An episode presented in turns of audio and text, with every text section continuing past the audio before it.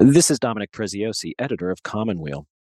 Some of our listeners might recognize the name Clifford Thompson, whose work has been regularly appearing in our magazine.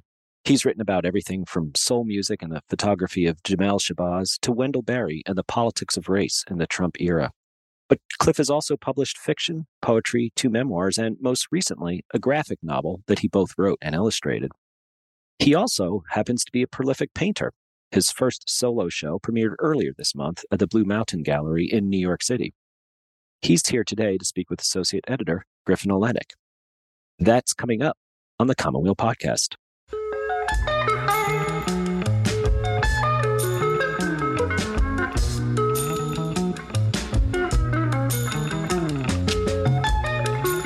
Hi, Griffin. It's good to have you here today. Hey, Dominic. Good to be here. So, believe it or not, and I'm sure you do believe it, this is the 100th episode of the podcast. And you and I have been at this for a while now. Uh, we began the podcast more than four years ago in late 2018. And since then, we've been bringing our audience two conversations per month about, I guess, just about everything from politics and race to theology and spirituality to art, literature, music, and film. Well, that's right. And that's exactly why we thought that Clifford Thompson would be the ideal guest for this 100th episode. As you mentioned, he's a versatile, gifted writer. He's done a lot of great writing for us recently on all kinds of things art, music, books, politics, and race. What's less well known about Cliff is that he's also a accomplished visual artist. He's a self-taught painter. And this past month was his first solo show held at a gallery in the Chelsea neighborhood of Manhattan. I was actually able to travel down there to speak with him in person and we were sitting there amidst all of his paintings. There were about 25 or so of them. And we were talking about everything, you know, the writing he's done for us, his memoirs, and it's all kind of there in the painting. So we were able to just sort of refer to them and weave them in organically into our conversation. Well, that sounds great, Griffin. And there's also a special segment here that our audience will want to stick around for. And our special projects editor, Miles Doyle, is here to say something about that. Yes, thank you. I was able to speak with contributor Kaya Oakes about the late Doris Grumbach, whose 1970 essay on Betty Friedan and Dorothy Day was reprinted in Commonweal after Grumbach's death last fall. It's the first conversation in a series of conversations we'll be having with current Commonweal contributors about writers from Commonweal's past. And we wanted to mark the 100th episode of the Commonweal podcast with a nod toward our upcoming 100th anniversary and year long centennial celebration. We thought the best way, too, to introduce this series was to invite Kaya, a longtime contributor to Commonweal, to discuss Grumbach's dispatch. Because as you know well, Kaya has great experience writing about women and the church and about women who defy easy categorization. And we thought the 100th episode of the podcast was a perfect time to kick off this conversation. Well, 100 episodes, 100 years, it all sounds great. And why don't we take a listen to this episode? So, Clifford Thompson, thanks so much for coming on the Commonweal podcast. Thank you for having me. And I should say also happy birthday. It's your birthday in two days. Thank you. Thank you. Yeah. So, we're here at Blue Mountain Gallery, an artist collective in the Chelsea neighborhood of Manhattan. It's the site of your first ever solo exhibition, and we're surrounded by 27 of your paintings. The show is beautiful and intriguing, and as you write, it tells a single story that of the life of a person who draws sustenance from music, books, visual art, film, and family, beginning in childhood. Tell us a little bit about your childhood and the figures that were most important to you. Well, I grew up in Washington, D.C. Uh, I was born in, in the 60s. I lived in an entirely black neighborhood in D.C. And uh, my family was very tight knit. I was the youngest of four children by a long way. And my next sibling to me is uh, 10 and a half years older. Mm-hmm. So I was greatly cared for. I say sometimes it felt like having uh, five parents, six if you, incl- if you include my grandmother who lived with us. So, so it, was, it was a very, very nice childhood mm-hmm. that I had. The figures that were important to me, of course, my my family was important. As I said, my grandmother lived with us, and uh, I think my relationship with her, I loved her dearly. And I think my relationship with her is probably evident in at least one of the paintings. But in terms of figures, you know, there are figures in my family. There are figures who I looked up to outside the family. Uh, from early on, I was a big fan of comics, loved Peanuts, Charlie Brown. I also love Marvel comics. And those seem pretty different, except they're kind of the same. And Charlie Brown was confused a lot and kind of struggled. And the Marvel heroes were these just confused guys. The mm-hmm. difference being that they had superpowers. That's what I liked about them. yeah. So those two things really inform my sensibility, both from a I think a storytelling standpoint and a visual standpoint. Mhm. You know, I really responded to the simple forms and peanuts. And when I was 12, I got this book called Origins of Marvel Comics, Hmm. which explained the origin stories of the, the different heroes. And the colors just exploded from the page. And that really made an impression on me. Mhm. And I think, as much as anything else, those things have informed my visual sensibility.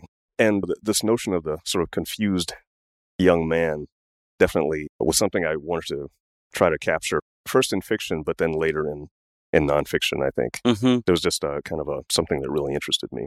Well, it's So- interesting to me. There are many of the paintings, which, as you say, are quite colorful. Actually, we're closest to the some of the paintings that depict a figure who's you, but also not quite you in childhood. And there's one where we have a little boy lying down on his stomach playing with toy soldiers. Mhm. Um, and what's interesting to me is there's a kind of perspective, there's shadows being cast, but there are figures in the background. So there's a kind of imaginative solitude, but you're not alone. Hmm. And I'm wondering if you could speak a little bit about that, that kind of tension between solitude and community that appears in your paintings, but is also so present in, in much of your writing. That's really interesting. As I said, you know, I, I was uh, the youngest by a long way of four children, so I amused my father once by asking if he considered me an only child. And in some ways, I was like an only child because I was I was the only person in the house who was a child really when I was growing up. So, but at the same time, I had family right nearby, and I lived on a street with uh, two sets of aunts and uncles, Mm. and another one further up the street. So there was always the sense that there were even though I was, you know, when I when I played by myself or whatever, I was in my own world, but there were people not far away. So there, there was that comforting sense of family nearby, even while I was engaged in my own head. Mhm, mhm. yeah, there's one of one of the works that I find most striking is The Gift from Hmm. 2020. Yeah. It has a deceptively simple composition with a small child handing a yellow daisy to an elderly woman, presumably the child's grandmother, as she's seated on a pink couch. There are two other figures in the frame. They're dressed entirely in white and they're visible only from their necks on down. And they appear to be mm, turning towards the older the elderly woman. And I'm wondering what's happening here. What might this represent and what sorts of responses has the work received? Right. Well, in some paintings, I try to create a little bit of mystery, and I think this is an example. Right? So, to my mind, the grandmother is about to be taken somewhere else, maybe to a hospice. And I wanted an element in the painting that was a little less sweet than the boy giving a flower to his grandmother. I wanted like a, a touch of the ominous. And and so the figures there are dressed in white like hospital workers. And uh, so I think what is happening there is that the grandmother is having a last moment at home before she has to go to this other place. And Mhm. uh, the little boy senses something that's wrong, wants to, you know, wants to express his love for the grandmother and, and hands her this flower. It's interesting too because her face, she seems very calm, sort of composed, and she has this beautiful, I guess you would call it a frock, but it covers her like a blanket.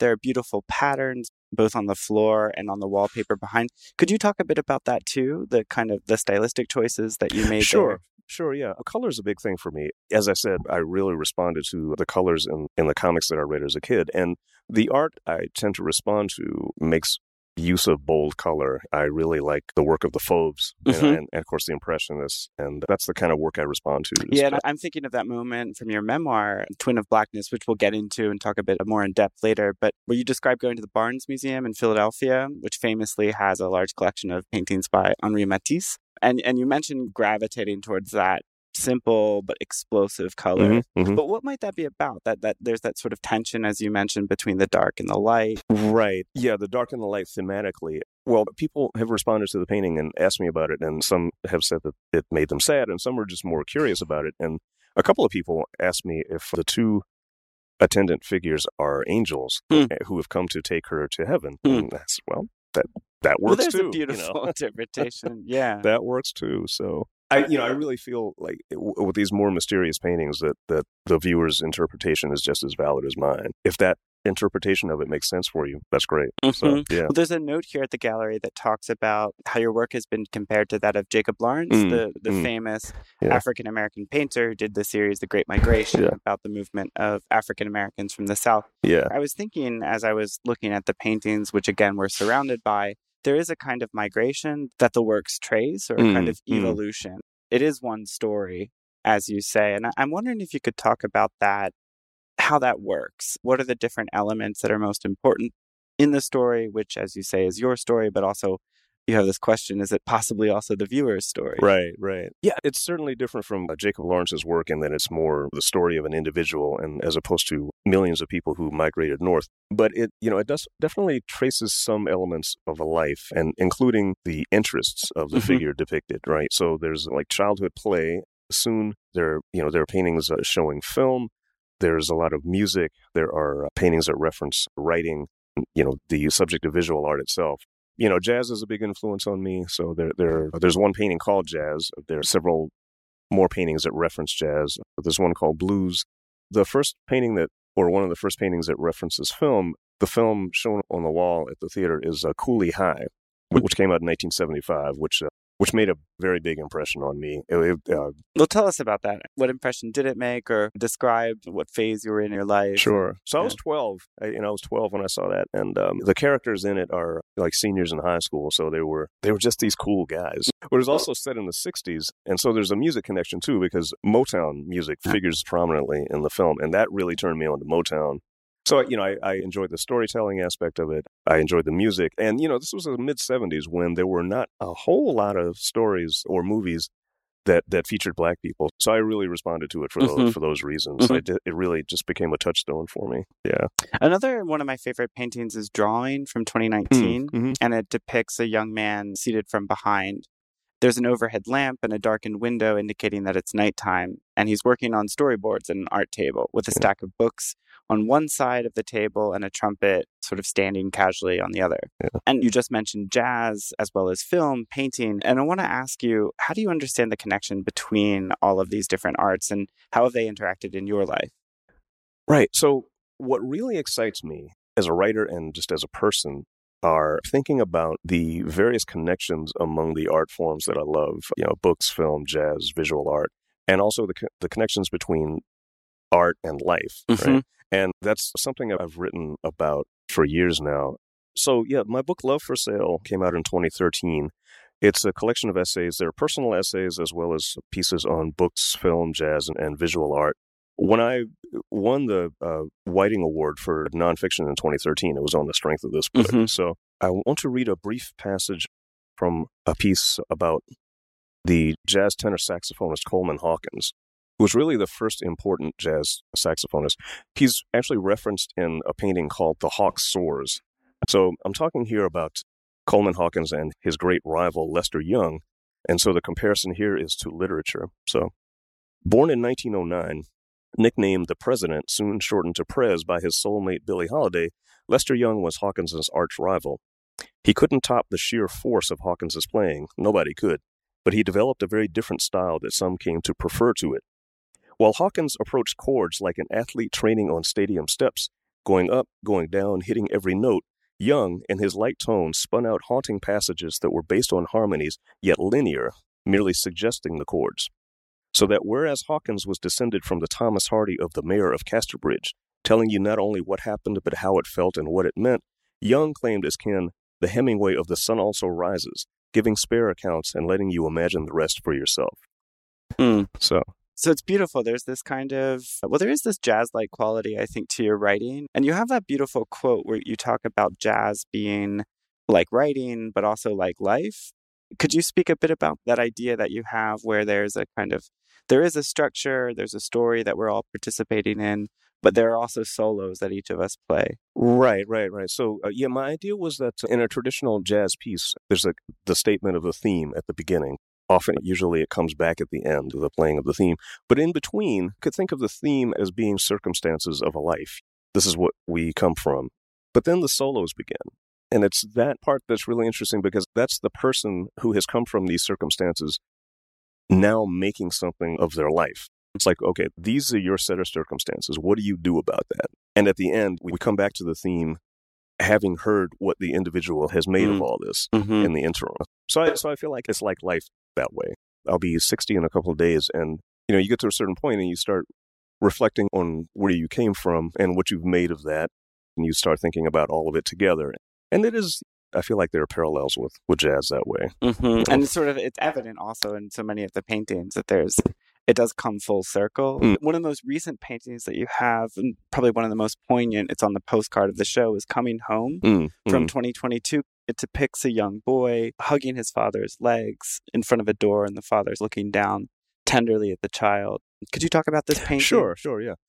The way I see that painting, the father has come home from the outside world, which you don't see, but but what which I hope you see in the bearing of the father. He's arrived at home and he's just letting go of the tension of Mhm. being in the outside world. And so the child is hugging him and the father needs just, just kind of a moment to compose himself Mm. before he enters the family life and family home. And so and so I tried to capture that moment in, in the painting. He's looking down. He's going to interact with the child and also the woman whose shadow you see on the floor. This is the moment before that happens. So that's what I tried to capture. hmm And I love that kind of tension between interiority and the city. The Mm. city is such a big feature Yeah. in these paintings. Could you talk a bit about that? You know, the presence of windows, the presence of, of New York City, which has been your home for decades. Sure, sure. Yeah.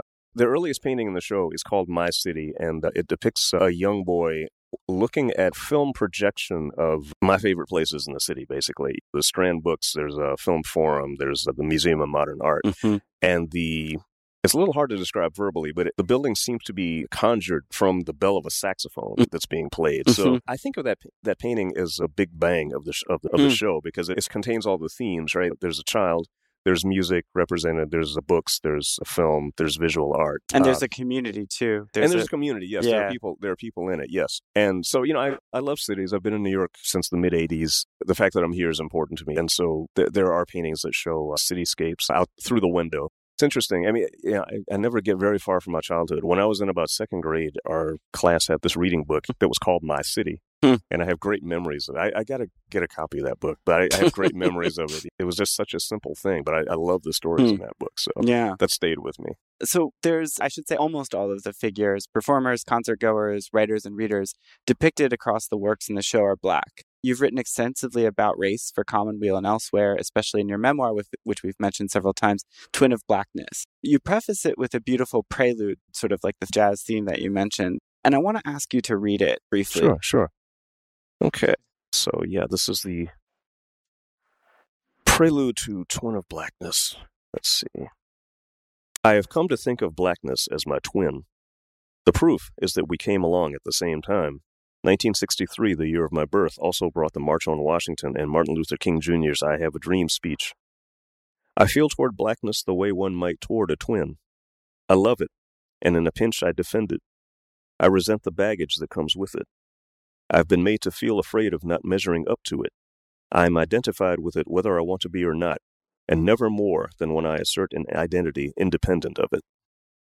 So I love that quote. And in the memoir, you detail some of the thinkers, artists, and critics who helped you arrive there. Yeah. I'm thinking of Albert Murray, James Baldwin. What wisdom and nourishment might they provide in today's fraught conversations about race, identity, and social justice? Sure. Albert Murray's work was very important to me. I, I had the good fortune to meet and spend time with him. When I worked at Current Biography magazine, which is a reference publication, I went up to Harlem to his apartment and uh, and interviewed him, and uh, we stayed in touch after that. I would go to his apartment once or twice a year until he died in 2013 at age 97. Albert Murray, I think, as much as anyone, gave me the sense there was no just screaming contradiction between being a black person and being an American. Mm. That in fact they were very much the same thing. I, I think for black people of my generation, there may be an, a sort of unconscious belief that you have to you're one or the other. If you're black, it almost makes no sense to identify with, with America, which is a place which has caused the suffering of just untold numbers of black people. So, how do you have pride in being black and also have pride in being an American? Well, you can realize that the contributions of black people to America are a very large part of what has made the country what it is. Mhm. And so, that insight really just helped me as a person, Mhm. you know, and just gave me a sort of confidence I didn't have before in, in just conducting my life in this country Mhm. as a person with brown skin. So, his work was a real find for me. And, um, so I, I, in Twin of Blackness, I I think of it as tracing a journey toward some of these realizations, and through my own experiences, you know, as a person who was raised in an entirely black community, and who you know made my way out into into the larger world where I often found myself in integrated situations and experienced some confusion and had to kind of sort through that. Of course, another person whose work became very important to me was uh, James Baldwin's. Baldwin really was the first figure I discovered who both railed against racism, but also without ever em- embracing prejudice himself. Mm. That was a very important combination for mm. me. And I and before I discovered his work, I had not seen that modeled in a public way. Mm-hmm. So that became and remains very important to me. Mm. It's interesting. I have children, and they're grown at this point. They're in their twenties, and uh, what I found interesting, one thing I found interesting was that my my younger child in college, this child is biracial and became very involved in their campus's uh, black student organization. Mm-hmm. So, so necessarily had black friends, but also white friends, and I feel like that that gave me encouragement because I feel like when I was in college in the '80s, I feel like you just weren't allowed to do that. Mm-hmm. You know, mm-hmm. you could, uh, right. you know, it's like, okay, well, you, you with them, you with us, you know, who, who are you? What are you, you right? Know, who are you with? I was very encouraged by that. You know, when I was in college, I they used to call an incognito. yeah, and you, you, know, you, went to Oberlin. I went right? to Oberlin, yeah. And you talk about there were only a couple hundred black people on mm-hmm, campus. Mm-hmm. Said, yeah, yeah. So I think that that may be one difference. The country is in such a strange place right now. There's one faction that is eh, trying, and with some success, to drag us back to where we were hundred years ago. There's another faction, which you know, which I mostly identify with, that is just talk to them and you're just almost afraid to open your mouth because you're going to say something offensive without meaning to. And it's strange to think that this all exists in the same country. An example of uh, just the polarization that we're that, that we have right now. Um, I don't know if I have any great wisdom to pass on to younger people, but but my hope is that there is just more fostering of common ground among different traditionally oppressed factions of people, because we really can't get anywhere otherwise. It's um, we, we are having to fight battles that we thought we'd already won related to the Voting Rights Act, which was gutted, Roe v. Wade, which is overturned, mm. and the things that we thought that had been accomplished and we could move on from, from there. And now we've got to go back and fight those same battles again. I really love and appreciate and encourage alliances. I think that's where salvation lies. We'll have more of Griffin's conversation with Clifford Thompson in a minute. I'm Ellen Koenig, Executive Director of Commonweal. With our centennial just around the corner in 2024, now is a great time to consider making a one time donation or joining our Associates program. Thank you very much for your support. It helps make everything we do at Commonweal, our publications, our programming, and this podcast possible.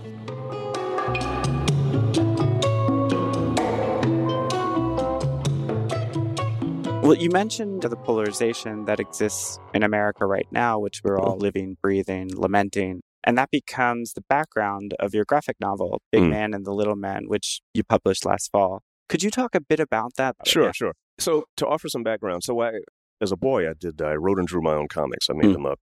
And that, that was really the beginning of both my writing and my visual art. In my upper teens, I gave up comics and uh, focused on, on writing. But the visual art impulse stayed with me. And in my 40s, I just started painting all the time. And so the graphic novel for me represents a couple of things, really. It's, uh, it's both a sort of reuniting of the writing and visual art impulses that I have. Mm-hmm. And it's a really, it's a rare occurrence of a childhood dream coming true.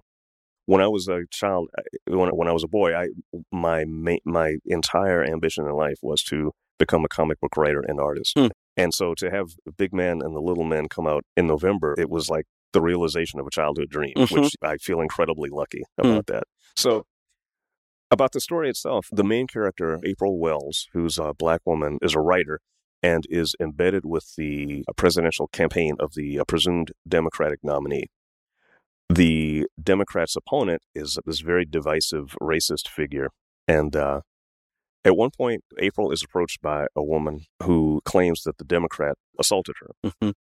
So April now faces a dilemma. Does she report this and possibly help the really objectionable opponent? Or does she sit on it and not do her job? Mm.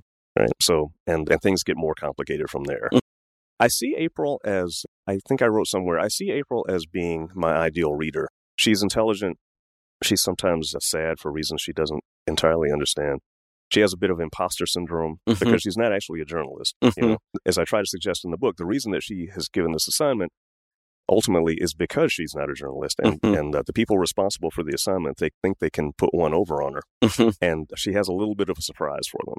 You know, as I was reading it, I was trying to think about, well, why is this a graphic novel? Why not either a novella or a full blown novel?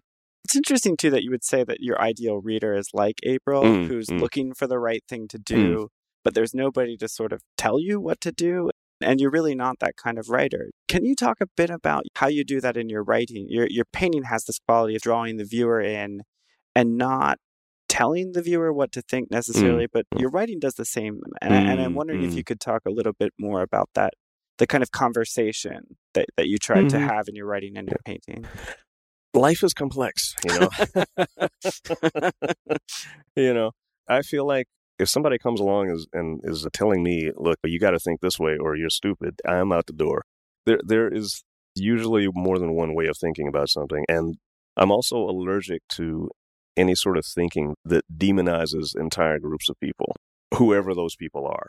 And I've had some people say that your, your writing is nuanced, and I, I'm happy about that because if what you're telling me is too too simple and too easy, I'm, I'm deeply suspicious.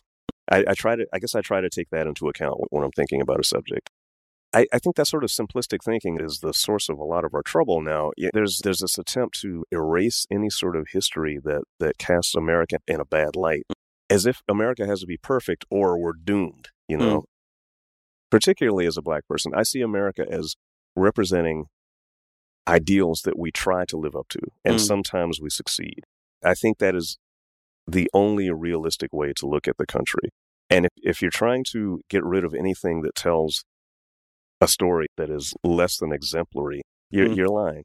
And I- also don't have much patience for people who see nothing of value in America because I feel like if you're looking at America and seeing either just worthlessness or perfection, then you have a very limited point of view. You know, Mhm. it, that it's if you're trying to paint again, if you're trying to paint a, a portrait of America that is just shining and completely exemplary, then you're just you're lying to people. Well, know? can I ask you what are some of the things that you find valuable about Mm. America? Yeah. Yeah. the fact that at least officially, ideally on paper, it is committed to the idea of, of freedom and equality and democracy. Those things. those things. As much trouble as we have living up to those things, at least you you have a plan at the start of the day and maybe the plan goes horribly awry and tomorrow you just have to start again, but you have a plan. Mm. I think that's what separates America from other places. Mm. We have this plan and sometimes we are terrible at realizing the plan or following the plan, but the plan is there. Well, I thought we could close by bringing up a concept that you've written about for Commonweal, which you call rootedness, Mm. and, and it appears elsewhere in your writing. Yeah. How do you understand rootedness? Where do you see it today? Hmm. And how do you think we can foster more of it? I feel rootedness is an essential thing in human life because the way I define it is just uh, having something to attach yourself to that's bigger than you, Mm. right? So maybe you're rooted in in your community and in serving your community, Mm. or maybe you're rooted in the beliefs and values of the Catholic Church, or in in Judaism, or in the, maybe your whole family is musical, so so music is the source of your Mm. identity. Whatever it is, it gives you a way of just being in the world. Mhm. Right? So it's a good thing, but it's also a double edged sword because particular ways that you're rooted can interfere with your ability to see what's in front of you. So, for example, if you're if you are rooted in just a belief in the goodness of America, Mm. which many people are, then you object to any sort of negative depiction of America, Mm. no matter how accurate it may be. Mm. So, on the one hand, rootedness is a is an important and vital and uh, just necessary thing Mm. to just to kind of anchor yourself as a person. Mm. On the other hand, it can often interfere with uh, just understanding what's going on around you. Mm. So, in my book, what it is, I say that to me, the ideal way to be is to be like a tree, which is firmly rooted but stands tall enough to see around, to see what's going on around you, and I, that to me is the ideal. Be rooted in something but to recognize, be able to see things clearly. So Mhm. that's how I define it. Mm. Is there something we can do to become more rooted, which paradoxically might make us even blinder. It might make us see less clearly.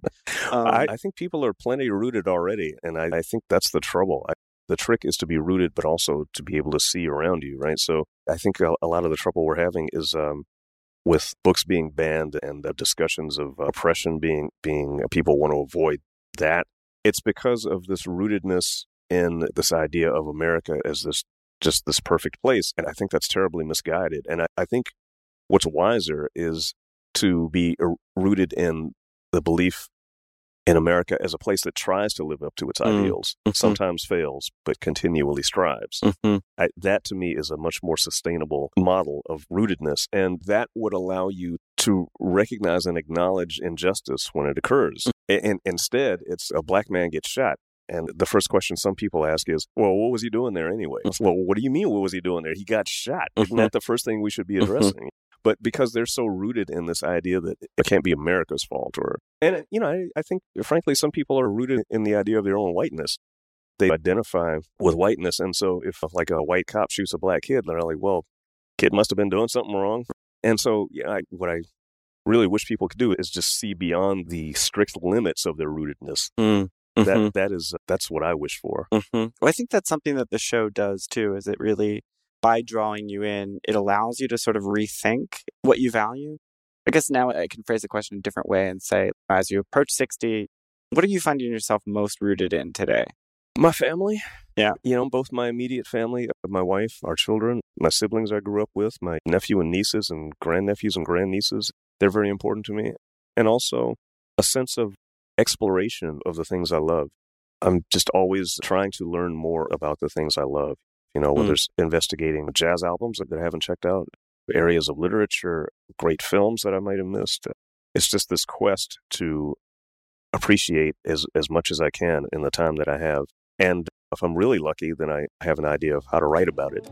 Cliff, this has been wonderful. Thanks so much for coming on the Commonweal podcast. Thank you for having me. It's been a pleasure.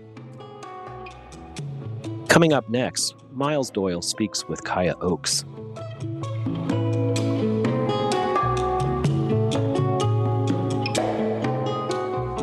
Kaya, welcome to the Commonweal podcast, and thank you for joining us. Before we start our conversation, I wonder if you would read the opening of Doris Grumbach's piece, Father Church and the Motherhood of God.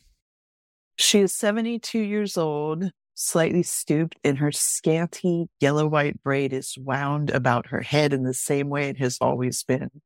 Her eyes are red rims from straining to see and sometimes tear filled from disappointment at what is being said and her head turns slightly as she strains to hear.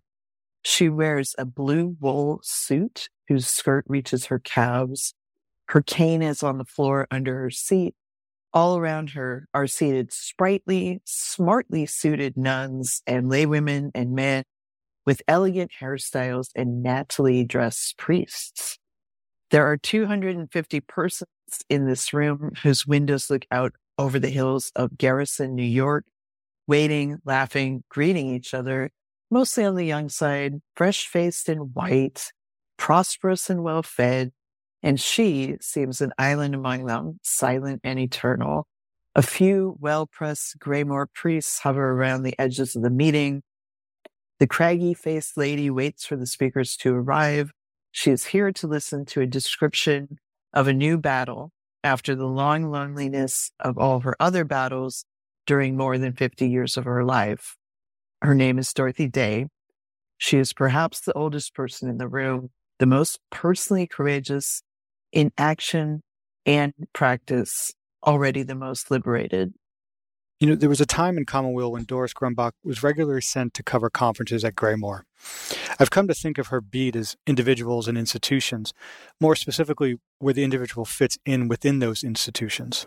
Absolutely. I found as a writer, she's quite a character, uh, even when she's doing something like writing a book review. But in this piece, we definitely get to know her as a narrator who's very wry, W R Y.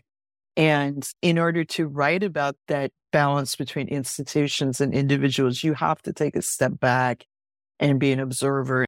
That opening paragraph that zooms in on Dorothy Day really points out the difference between Dorothy Day as an individual and the people surrounding her who are part of an institution that is struggling to redefine itself and find its identity in the wake of Vatican II, but mm-hmm. also mm-hmm.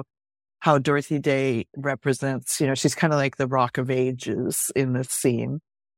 I think there's a number of moments when she, Doris Grumbach, hones in on that difference between Dorothy Day and the people around her or how an individual stands out from this group of people asking questions. This piece was published in December 1970, which was an interesting time in the church and the culture at large, both of which were undergoing significant changes.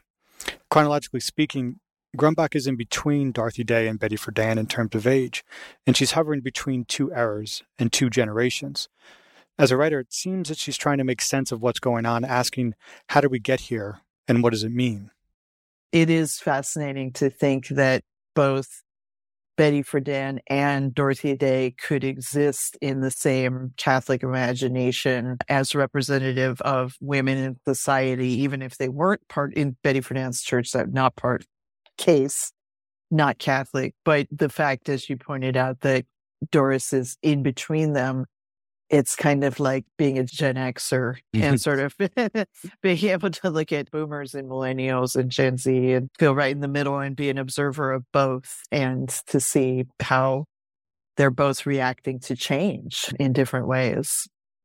I also thought it was really hilarious how at the end of Betty Friedan's talk, it's she says Doris observes her saying the question of the future, she concluded, is not God dead, but instead, is God He? The audience gasped. I love the observation there that the most controversial idea is that God might not be of a masculine gender. and I think, again, that's something that most Catholics are probably willing to believe in that possibility, but it doesn't really come up in public conversation in the church much these days. I think, too, this also speaks to how quickly things were accelerating or had already accelerated in the years after Vatican II. I imagine most of the people at this conference likely believed these changes would continue unabated. But I think what, what Doris does really well in this is not to make any proud declarations of change or inevitability. She seems to be wrestling in real time with these currents of change. Absolutely. And another thing that I was reminded of when I was reading these essays was that she was writing a lot of these around the same time that Joan Didion was writing books. Didion and Doris Grumbach seem both to be positioned as observers of these massive shifts in the culture. Didion, of course, looking at things like the hippie movement, but again, having that kind of wry distance and that willingness to kind of not be judgmental, but to let people shoot themselves in the foot, so to speak.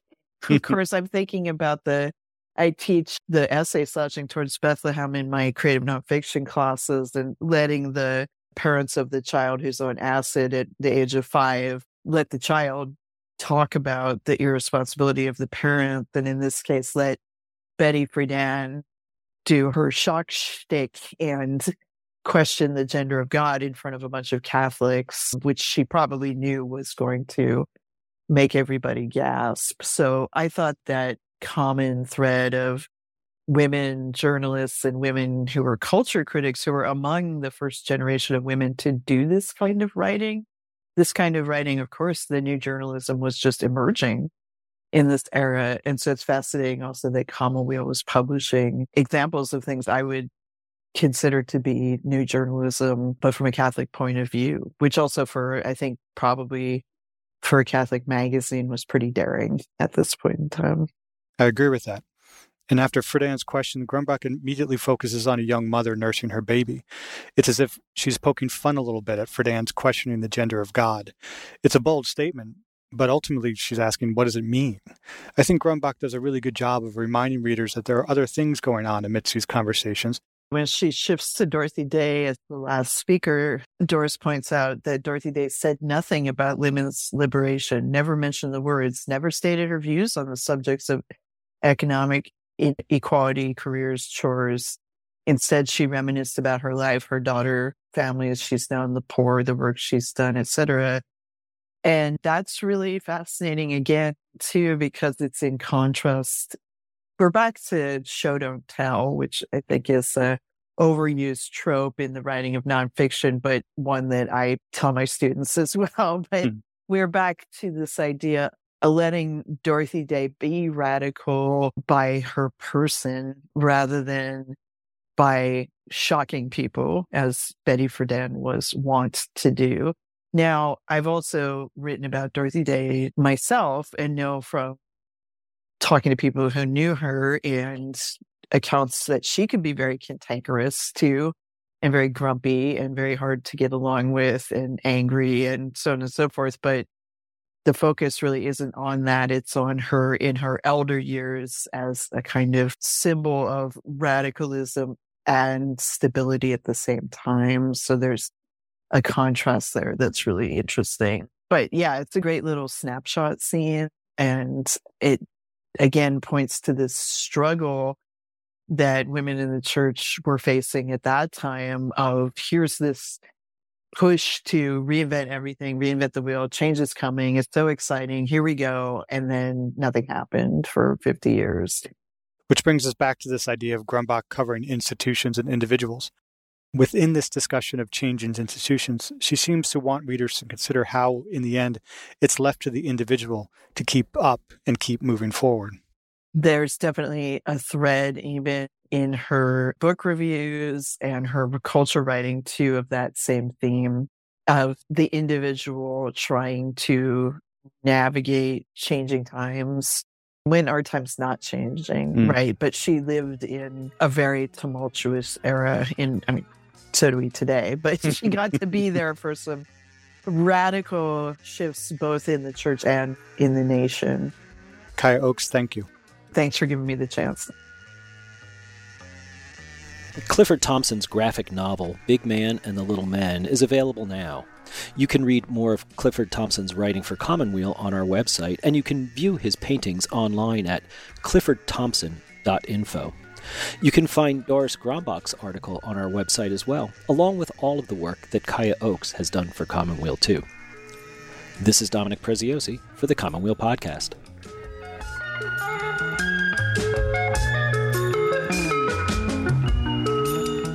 The Commonweal podcast is produced by assistant editor Griffin Oleynick and the Commonweal staff in partnership with Sandberg Media. Wally Boudway composed the music, and David Dalt did the editing. For the Commonweal podcast, this is Dominic Preziosi.